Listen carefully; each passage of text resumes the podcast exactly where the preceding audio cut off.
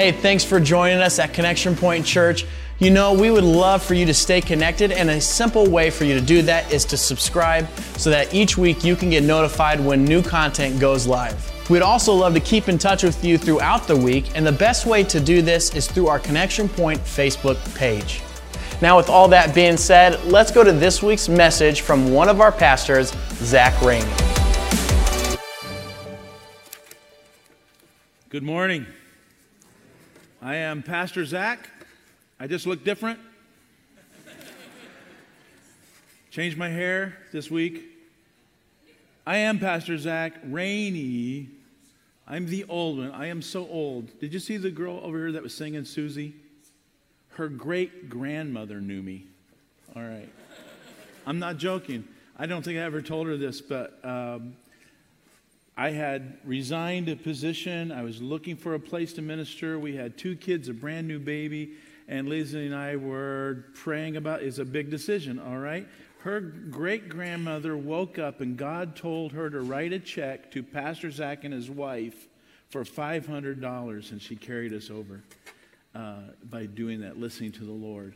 And she wrote the check to Pastor Zach and his wife. It was actually what she wrote. So, doing that. Uh, life's full of decisions. Uh, I got to quit saying uh. I'm going to quit stumbling over that. What I want you to do by the end of this message is to stop including God in your decisions. Make God the source out of which you make decisions. Don't ask God to bless your plan. Find out what God's plan is and make your decisions according to that. That's the goal of this message. It's an interesting passage of Scripture. Some people just kind of skip over it because we've had the really good part of Acts chapter 1 where Jesus promised the power of the Holy Spirit and they would be witnesses. And so the promise came, and then Jesus ascends to heaven. And then we kind of like to jump over to chapter 2 when the Holy Spirit comes down. And we miss this passage. So we're going to read Acts chapter 1, starting with verse 12. And I, I do have to give you a little bit of a disclaimer. It gets pretty gory and gruesome if you have not read this passage. Verse 12 Then they returned to Jerusalem from the mount called Olivet which is near Jerusalem, a Sabbath day journey away.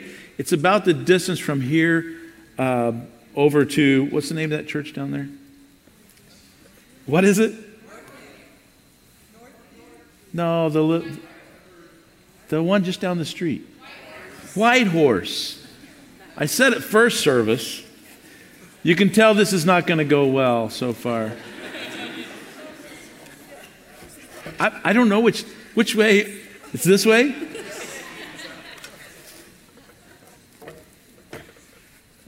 All right. As I said, my name is Pastor Mark Whitehead.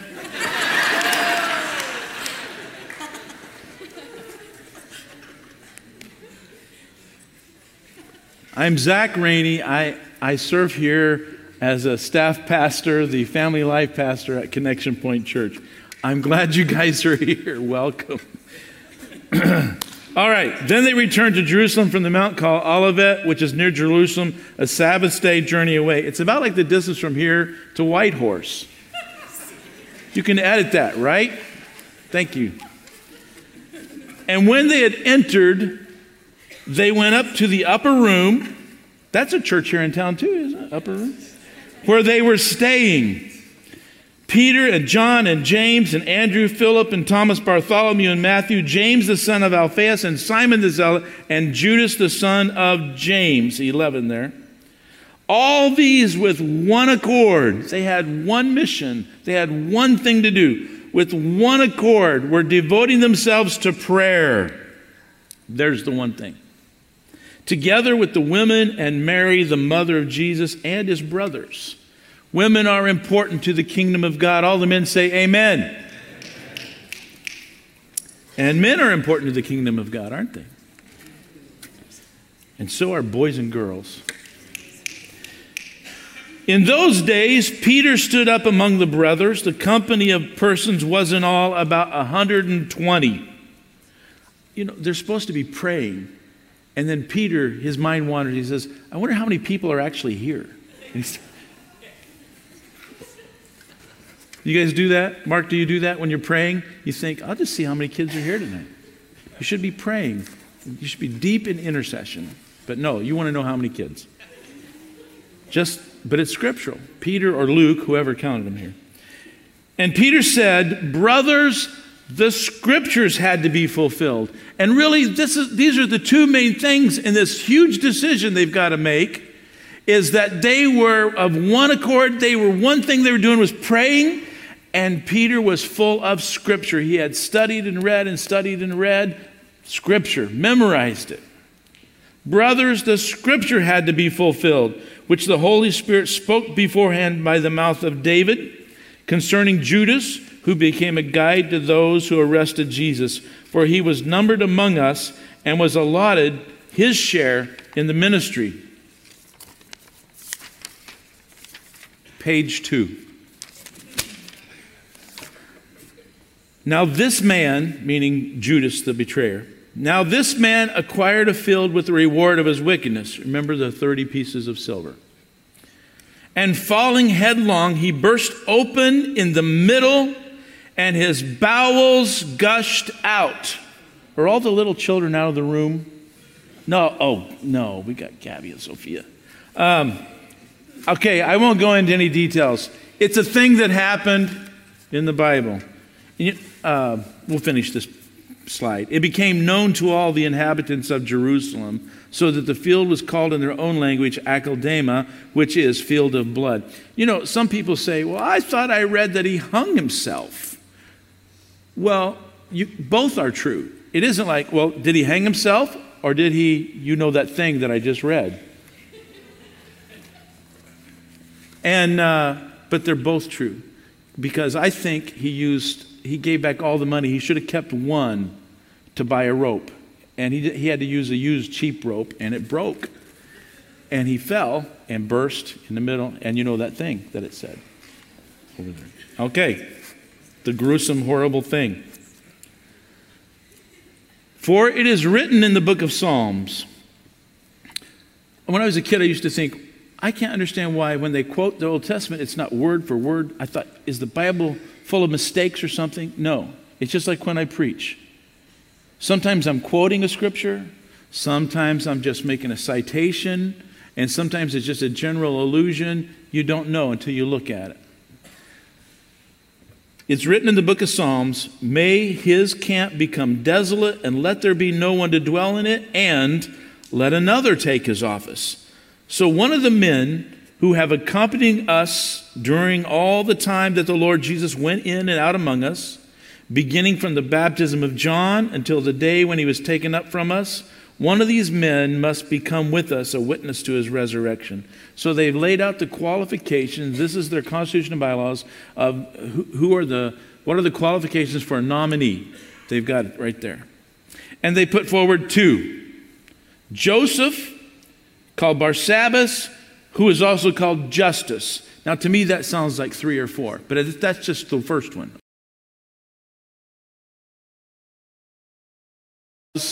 Matthias. And they prayed and said, You, Lord, who know the hearts of all, show which one of these two you have chosen to take the place in this ministry and apostleship from which Judas turned aside to go to his own place. Notice it doesn't say he went to hell. Just go to his own place. Isn't that very polite of Luke to write it like that? I like the way Luke writes. And they cast lots for them. Put the letters B A L between those two. What happens if, uh, what, Zach, what happens if you put B A L in between cast lots? What's it say then? Cast ballots. Isn't that cool? I made that up. I never read it in a book anywhere.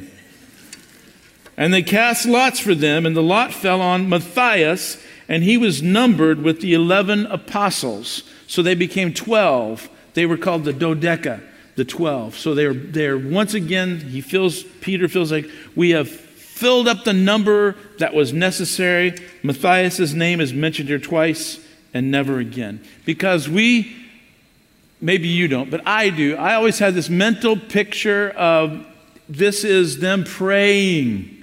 You know, it's a very solemn time in the upper room. They're praying day after day after day, hour after hour after hour. Everyday business has come to a halt. I don't even picture them stopping for a sandwich and a Coke. Not at all, you know. They, uh, there they were in this really reverent stillness of prayer. And Peter, you know, up on this rock, Peter, he feels the sacredness of all the prayers in the room. He feels the leading from the inspired word of God, he says. And he's still glowing from the experience of watching Christ ascend up into the clouds and the angel come and tell him that he's going to come again. And he's still expecting, he's hopeful of this power. His heart's pounding for this promise of the power of the Holy Spirit that will come. And Peter decides at that moment they need to have an election. Of course. Isn't that where you would arrive at?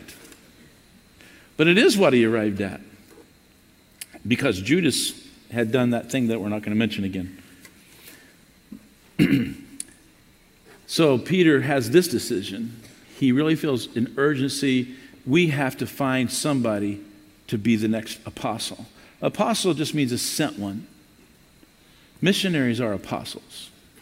You can quote me on that one. Apostles means sent by God and they go. I knew people that had been sent by God and they never went. But they needed someone that was going to go. How come we never heard of Matthias again? I'll tell you. Uh, but first, let's talk about difficult decisions. Followers of Christ will make, will need to make difficult decisions. And of course, decisions have consequences because that's how you act according to your decisions. So, the strength of your action, the effectiveness of how you act, is going to be based upon the strength of your decision, your conviction. So you if we go back to the scripture and we look at these 11 or 12 names, and you think about their decision to follow Christ, did you ever feel that God has left you? Think how they felt. There was Jesus and he left them. And they made a decision not based upon their emotional feeling. They decided they were going to follow Christ. And there were going to be consequences to that. And the consequences got pretty severe for some of them. The International Standard Bible Encyclopedia says that a profession of faith in Christ was punishable by death from AD 68 through 96. So when we look at this list, think about the consequences of their decisions from as being everyday, all day, nonstop followers of Jesus the rest of their lives, and their lives are all cut short but one. And I got to give credit to Fox's Book of Martyrs for uh, helping us with this. And think of the strength of their conviction. Simon Peter, also known as Cephas, it's a translation for Peter. He was, of course, went off to Rome, and they crucified him there, AD 64. Then John, who was the author of five of the books of the New Testament, they tried, you know, he, he's the only one that lived it out. He lived to 100 years basically, old. But they tried to. You know, he was the French fried apostle. They boiled him in oil and it didn't kill him. And he wouldn't stop preaching, so they put him on the Isle of Patmos to shut him up, and he got the book of Revelation from there. He's the only one that lived it out. And then Jacob, or we call him James, was the brother of John. He was executed by Herod Agrippa I by a sword. Andrew, who was the brother of Simon Peter, he died in Achaia, which is now modern day Greece. He was tied to a cross and died a slow death of starvation. They tied him there uh, just until he died with no food.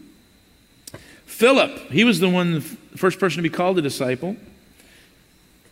While making disciples in Phrygia, which is now Turkey, he was scourged, imprisoned, and crucified in AD 54. Thomas, also called Didymus, preached the gospel in Parthia and India where, exciting the rage of the pagan priests, he was martyred by being thrust through with a spear. He died December 21st, 72, Mylapore, India.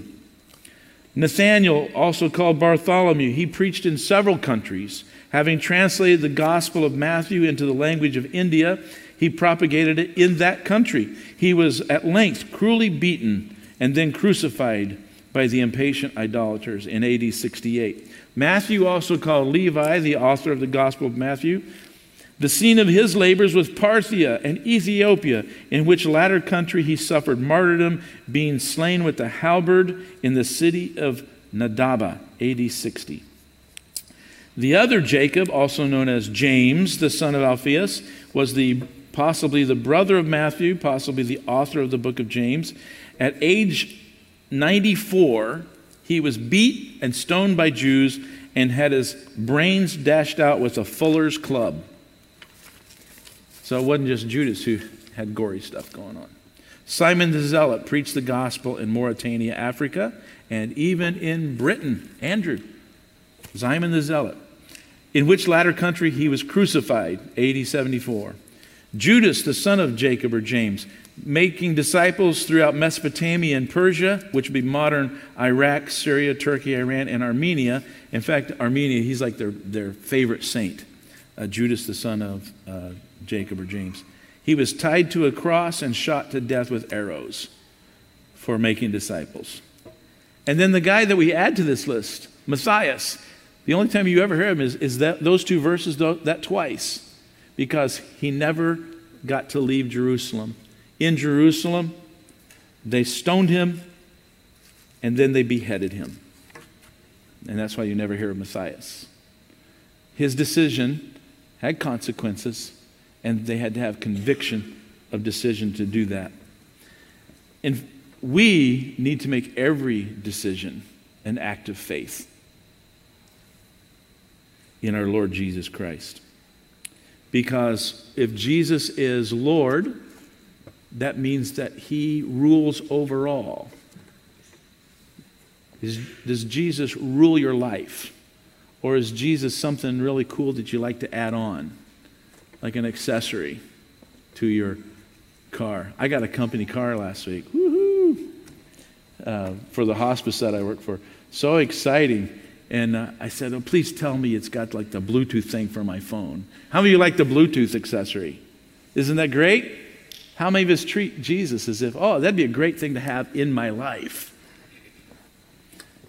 in a worldview, and you have one, but you need to change it to a biblical worldview. You need to have your worldview come from Christ, not add Christ to your worldview. Your actions or your behavior come from your decisions. Your worldview, which is your personal philosophy of how you perceive the world your philosophy of life, that's your worldview. That shapes your decisions. For example, if I hold a worldview that includes the fundamental assumption that the universe is only material, then that would affect my decision of how I'm going to vote on any le- legislation about sanctity of life. Do you see that? You understand that? So my worldview influences my decisions, influences my behavior. So, what you need to do is make Jesus king of your worldview, king of your world. Make Jesus king. Reliance upon just your human intellect and your natural ability will never have the same outcome as decisions that are made through reliance upon God. Because do you want to see what you can do in life, or do you want to see what God can do? in life. That's the difference. Surrender your life to Jesus. Let Him be King. Stop trying to include God into your decision, it's not sufficient. Stop trying to make God an important part of your story. In uh, Kids Cove, we sing a song. Uh, who works in Kids Cove? We sing the big God story. It's not your story. It's God's story. You don't have a big story and you're going to make God a chapter in your book. God's got a story. Find out what your place is in God's story. Find out what your gifts are. Find out what your personal ministry is. You can be part of God's big story. This, we want to shift this whole thing upside down on you so that Jesus is king of your whole world. God's not like a grabbing a bucket of water and you bring it into your boat. God is like this ocean that your little tiny boat floats out there on. So, Peter and these friends of Jesus held the view that Jesus was king. So, when Jesus, who left them, said, Wait in Jerusalem, they said, Well, let's develop a five year plan about getting to Jerusalem. No, they stopped everything they were doing and they obeyed Jesus because that was their worldview. It affected their decision and it became an action of them. And they immediately obeyed, began praying for the promise of the Holy Spirit. Difficult decisions require engagement in prayer. So it's a good thing that they were praying. But prayer is not something that you do for God. If we ask little children, name something you can do for God. Now, praying for others could be technically, yes, you're doing that for God, okay? But little kids, you, you say, what? Name something you can do for God. Top two answers read my Bible and pray. That isn't the function of Bible reading and prayer. Prayer is something, that, an activity that God provided for us. Prayer, prayer brings us close to God. The New Testament points out that prayer is like an incense. You saw the picture of the tabernacle, and there seems to be a mistake in the Bible. It's not a mistake. There seems to be a mistake. It says that the altar of incense, which was outside the veil of the Holy of Holies, you have this curtain, you have the Holy of Holies, curtain, then you have the altar of incense outside. The book of Hebrews must have a mistake. It says that the altar of incense was inside the veil, inside the Holy of Holies, that it was in there with the Ark of the Covenant. That can't be the case. The author of Hebrews must have made a mistake because you and I both know the priests had to come in there and put the incense on the coals. They had to bring the coals in. So it, there's no way it could be inside. Have, have you guys ever stood inside of a curtain where somebody on the other side might be burning incense? Guess what happens on your side of the curtain? The fragrance of that incense permeates that area. When we pray, it's like incense. It permeates right into heaven, into the holy place, and we are in heavenly places, Ephesians says, when we pray. Prayer brings you close to God. Why would you not pray? Prayer is not just merely asking God to bless the food, now I lay me down to sleep. Prayer is communication with God on an intimate level. The Bible says, pray without ceasing. Prayer is talking with God. Prayer creates spiritual life, it is vital to life. When you do not talk to God, you're not hurting Him.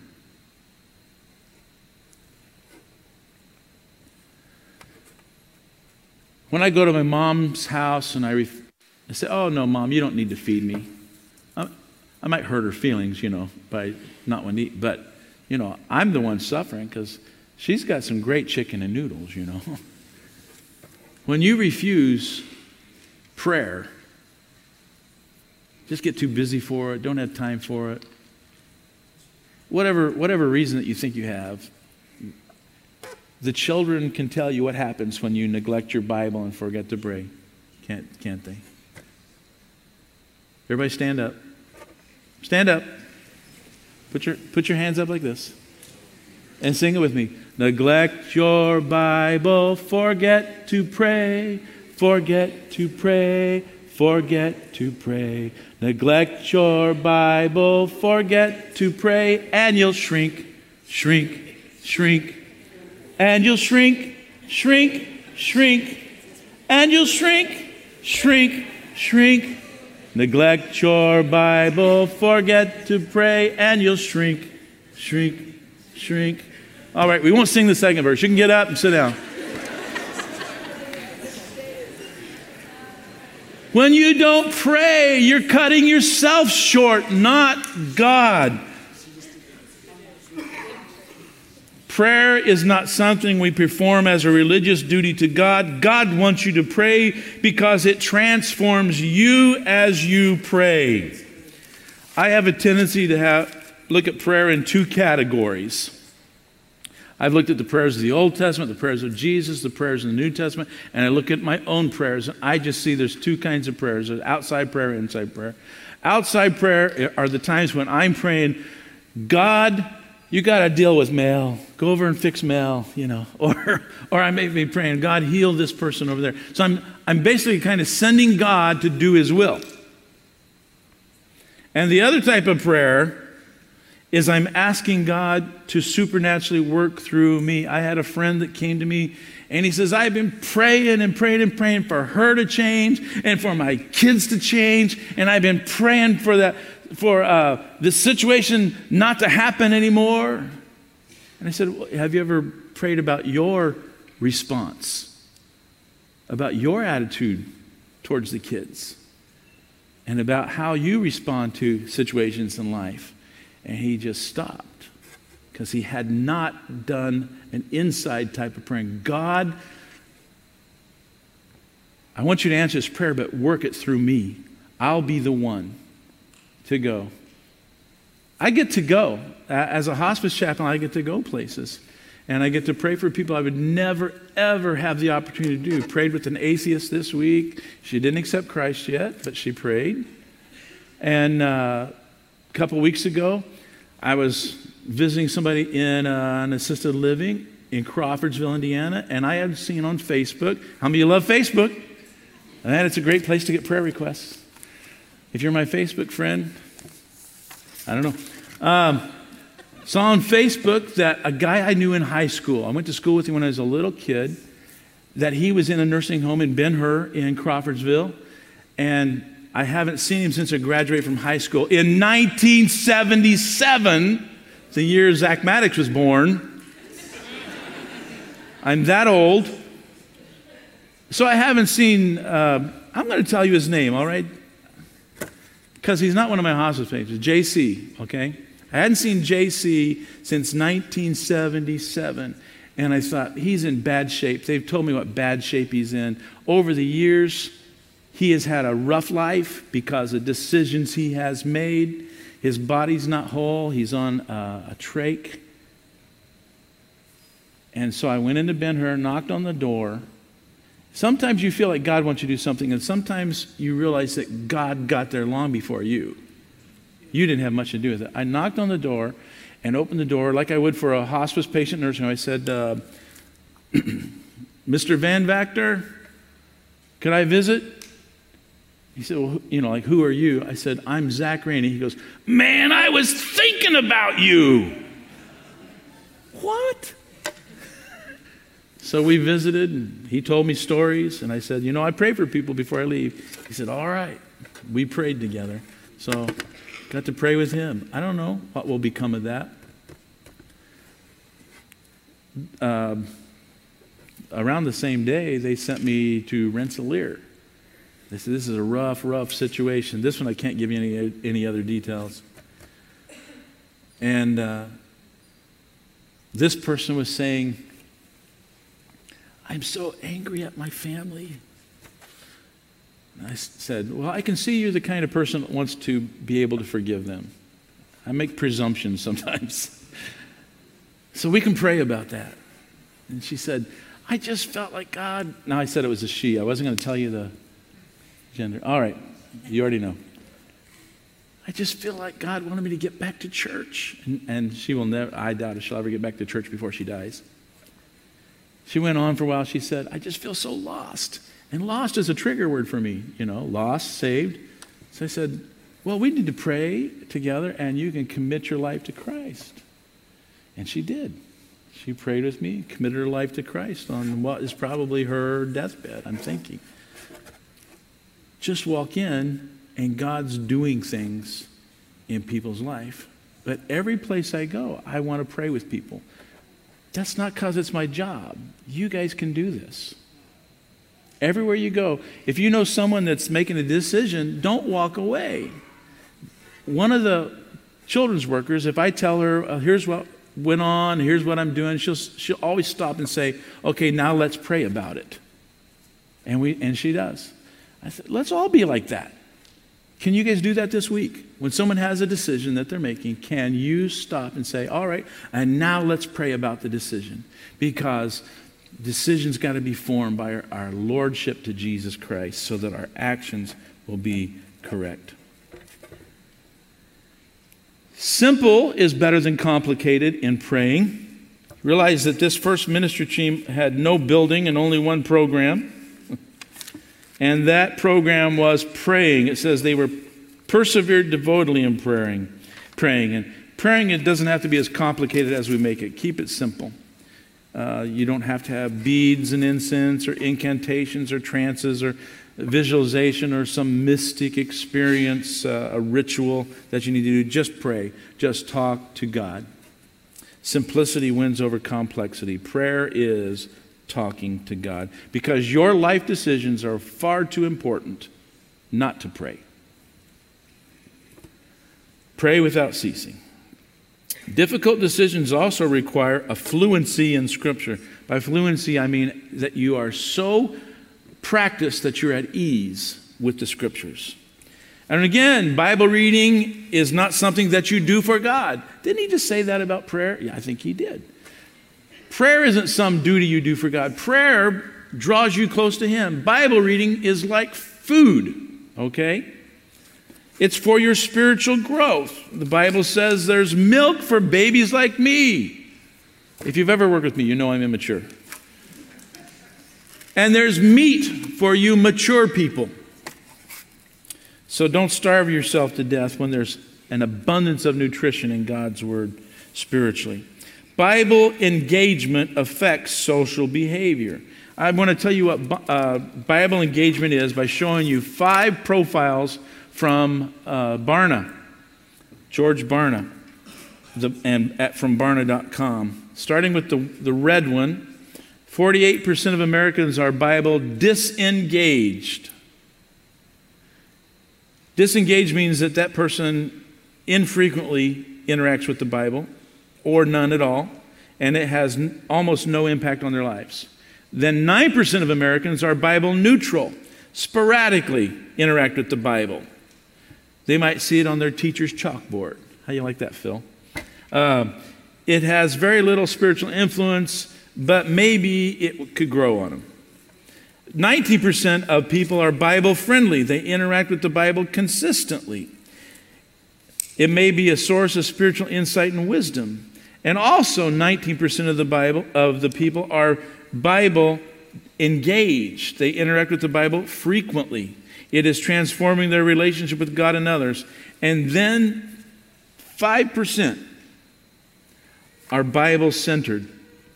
They interact with the Bible frequently and it is transforming their relationships and shaping their choices. That 5%, though, sadly, the next slide will show you, is that 5% in 2018 was 9%. It's gone down. The number of people that are Bible centered has gone down. Now, those that are disengaged has also gone down. Those that are neutral has gone up. Those that are friendly have gone up. Those that are engaged have gone up. But sadly, Bible centered people, people that feel that Scripture is transforming their relationship and shaping their choices, is less, it's only 5% of Americans. Uh, Bible engagement affects our social behavior. Here's a quote from Bible Engagement and Social Behavior from Back to the Bible. We have discovered that familiarity and contact with the Bible provides a level of protection against temptation and is correlated with less involvement in risky behaviors, such as pornography and destructive thoughts. That's affirmed by another quote I got from Back to the Bible on a, uh, their research page. Someone who engages the Bible four or more times a week is 30% less likely to struggle with loneliness 59% less likely to view pornography, 228% more likely to share faith with others, and 407% more likely to memorize Scripture. That is an amazing result in behavior because it's transforming this person's worldview so that their decisions change their behavior. This is a rather long quote. Let's see, I have to be done at that time, and we're past it. So, if you want the long quote, ask me later.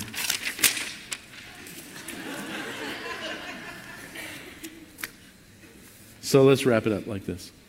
The long quote says that they did a study, and it, it isn't just a, a supporting thing, it is actually the engagement with Scripture that changes the behaviors of people.